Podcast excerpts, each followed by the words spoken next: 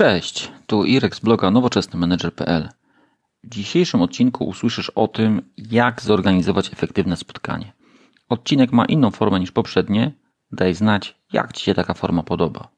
Wersję tekstową podcastu znajdziesz na blogu nowoczesnymanager.pl, a w zakładce skarby menedżera oprócz różnych dokumentów, które pomogą Ci w pracy, również checklistę przydatną podczas organizacji i prowadzenia spotkań.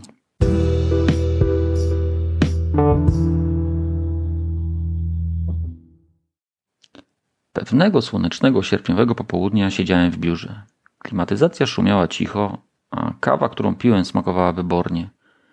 Niestety, koniec miesiąca zbliżał się wielkimi krokami. To znak, że trzeba omówić zespołem zadania do realizacji w następnym okresie. Chciałem pójść na żywioł, skrzyknąć wszystkich w poniedziałek i pogadać z nimi na luzie. Z błogostanu wyrwał mnie jednak mail, w którym szef zapowiedział się na spotkanie. O cholerka, pomyślałem, trzeba to zrobić po Bożemu. Zabrałem się więc do zadania metodycznie, aby zorganizować efektywne spotkanie.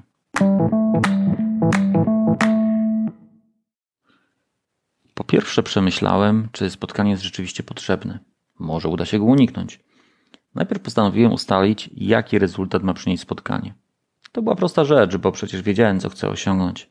Podsumować prace zrealizowane przez poszczególne podzespoły w obecnym miesiącu, omówić problemy, ustalić sposób realizacji pracy na następny miesiąc i w końcu stworzyć plan pracy.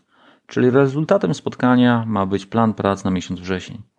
Wiedząc to, skorzystałem z diagramu, który kiedyś sobie przygotowałem, a ty, który możesz znaleźć na naszym blogu nowoczesnymanager.pl i wyszło mi, że spotkanie jednak należy zrobić. Cóż począć, trzeba się wziąć do roboty. A ty pamiętaj, że spotkanie jest potrzebne, gdy ludzie potrzebują informacji od innych, musi nastąpić omówienie sprawy w jednym czasie oraz spotkanie osobiste będzie bardziej efektywne niż telekonferencja czy też czat. W innej sytuacji wybierz inny sposób rozwiązania danego problemu. W następnej kolejności zabrałem się za spisanie agendy. Poskrobałem się po głowie, pociągnąłem łykawy i zacząłem pisać punkt po punkcie. Po kwadransie miałem agendę gotową. Znalazły się w niej takie punkty. Wprowadzenie. Tu planowałem opowiedzieć o tym, po co się spotkaliśmy, jaki rezultat ma przynieść spotkanie oraz przedstawić jego całą agendę. Przeznaczyłem na ten punkt 5 minut. Kolejny punkt to podsumowanie zadań zrealizowanych w sierpniu. Co zrobił każdy z zespołów, na jakie natrafił trudności, jakie integracje z innymi obszarami są potrzebne do wykonania w kolejnym okresie. 15 minut powinno na to wystarczyć. Punkt trzeci to określenie listy zadań do realizacji we wrześniu, czyli co potrzebujemy zrobić, uwzględniając potrzeby podzespołów wynikające z integracji pomiędzy podobszarami. Lista jest wstępnie gotowa w narzędziu do zarządzania taskami. Trzeba będzie tylko zidentyfikować nowe punkty, jeśli pojawią się na spotkaniu. 15 minut zajdzie na to jak nic. Wymyślenie sposobu realizacji zadań to następny punkt agendy. W tej części planowałem dyskusję mającą pomóc definiować, w jaki sposób poszczególne zadania zrealizujemy. Już czułem, że będzie podczas tego, z tego punktu spotkania burzliwie. Zarezerwowałem więc na ten punkt 45 minut. Później planowałem pytania i wyjaśnienia, e, tak żeby pod koniec spotkania upewnić się, czy wszyscy rozumiemy to, co ustaliliśmy tak samo, co jest do zrobienia oraz odpowiedzi na pytania, które mogą się pojawić. W zespole pracujemy od dawna, więc przeznaczyłem na to tylko 10 minut.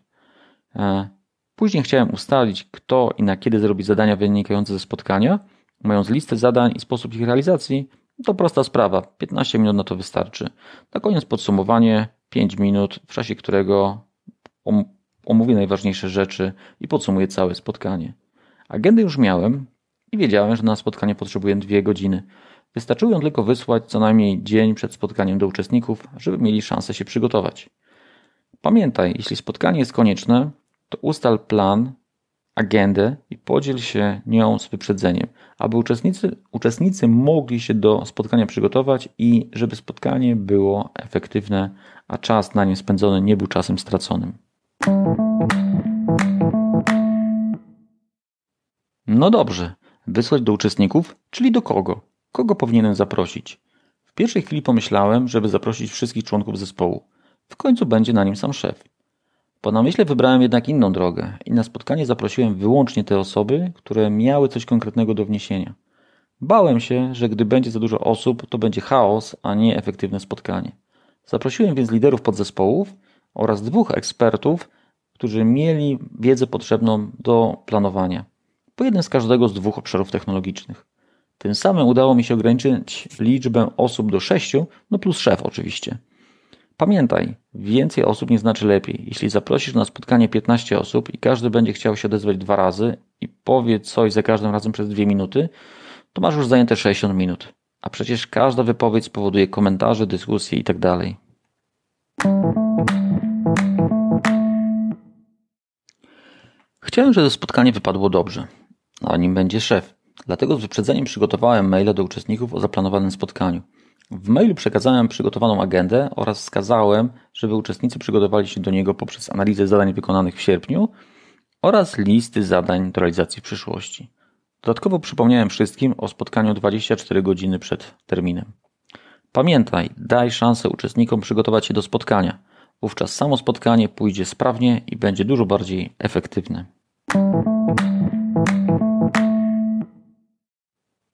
Kolejny istotny punkt to punktualne rozpoczęcie i zakończenie. Do sali przyszedłem 15 minut przed godziną rozpoczęcia, podłączyłem komputer, włączyłem rzutnik i sprawdziłem, czy wszystko działa jak należy. Uczestnicy zaczęli się schodzić 5 minut przed godziną rozpoczęcia. Wybiła godzina zero, a brakowało jednej osoby, jednego z liderów podobszarów. Przez głowę przebiegło mi kilka pomysłów, co robić, ale postanowiłem zacząć spotkanie planowo. Szef dotarł na miejsce, pozostali uczestnicy też już byli. Nie zamierzałem karać punktualnych. Wiedziałem też, że opóźnienie rozpoczęcia spotkania spowoduje opóźnienie jego zakończenia, co będzie problemem dla tych uczestników, którzy mają zaplanowane dalsze spotkania czy inne zadania do realizacji. Pamiętaj, że opóźnienie rozpoczęcia spotkania to karanie punktualnych uczestników. Jeśli będziesz tak robił, to z czasem coraz więcej osób będzie przychodzić później, żeby skrócić czas oczekiwania na rozpoczęcie.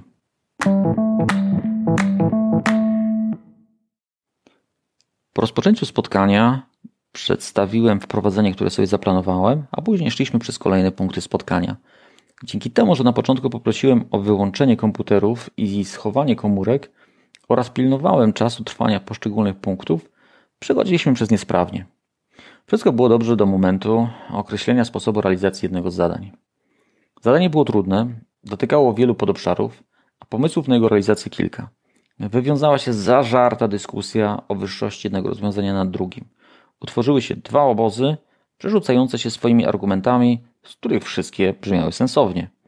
Byłem w kropce, nie wiedziałem co robić. I w tym momencie z pomocą przyszedł szef. Podniósł rękę i spokojnym głosem przypomniał, jaki jest cel naszego spotkania i jaki rezultat mamy osiągnąć.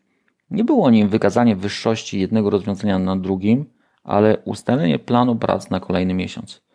Ludzie pokiwali głowami, a ja byłem uratowany. Pamiętaj, podczas spotkań pojawiają się różne punkty, które sprowadzają je na manowce. Pilnuj, aby uczestnicy byli skupieni na tym, jaki rezultat ma przynieść spotkanie, a inne interesujące punkty, które się pojawią, można przenieść na inne spotkanie, czy zupełnie w inny sposób je rozwiązać. Zbliżyliśmy się do końca spotkania. Odpowiedziałem na pytania, które się pojawiły, ustaliliśmy listę zadań do realizacji, termin ich wykonania oraz wyznaczyliśmy odpowiedzialnych. Na koniec krótko podsumowałem to, co ustaliliśmy. Chciałem, aby wszyscy mieli jednakowe zrozumienie naszych ustaleń. No i błysnąć trochę przed szefem. Pamiętaj, kluczowym elementem każdego spotkania jest ustalenie zadań do realizacji oraz ustalenie, kto i na kiedy je zrealizuje. Bez tego spotkania są de facto tylko klubem dyskusyjnym. Po spotkaniu uporządkowałem notatki i sporządziłem podsumowanie w formie dokumentu tekstowego. Szablon umieszczę kiedyś na stronie. Rozesłałem go do uczestników pod koniec dnia, póki wszyscy jeszcze mieli spotkanie świeżo w pamięci. Oprócz tego uzupełniłem zadania w naszym systemie zarządzania zadaniami, czyli w Jirze. Do zarządzania swoimi zadaniami używam Todoist, więc wylądowały w nim zadania, które musiałem zrobić sam i zadania, które miałem sprawdzić, czy są zrealizowane, z linkami do zadań w Jirze. Pamiętaj, samo spotkanie to połowa sukcesu. Trzeba jeszcze wdrożyć w życie ustalenia podjęte na spotkaniu. Dopiero wówczas będziesz mógł ocenić, że spotkanie było efektywne. Podsumowując, spotkanie się udało. Pomimo drobnych problemów w trakcie szef był zadowolony, a prace zaplanowane. Zająłem się więc innymi swoimi sprawami. Jednak wcześniej, na koniec całej przygody, sporządziłem checklistę, aby w przyszłości mieć pewność, że spotkanie, które będę organizował, będzie dobrze przygotowane i będzie to efektywne spotkanie. Jeśli chcesz z niej skorzystać, to możesz ją pobrać na naszej stronie albo w zakładce Skarby Menedżera, albo w treści e, tego podcastu.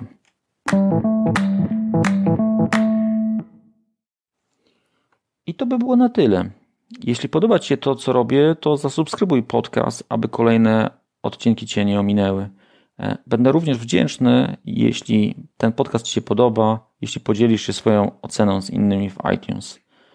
Pamiętaj, że na blogu nowoczesnymanager.pl znajdziesz interesujące artykuły dotyczące zarządzania, a oprócz tego w zakładce Skarby Menedżera specjalnie przygotowane dokumenty, które pomogą Ci w codziennej pracy. Do usłyszenia w kolejnym odcinku. Cześć.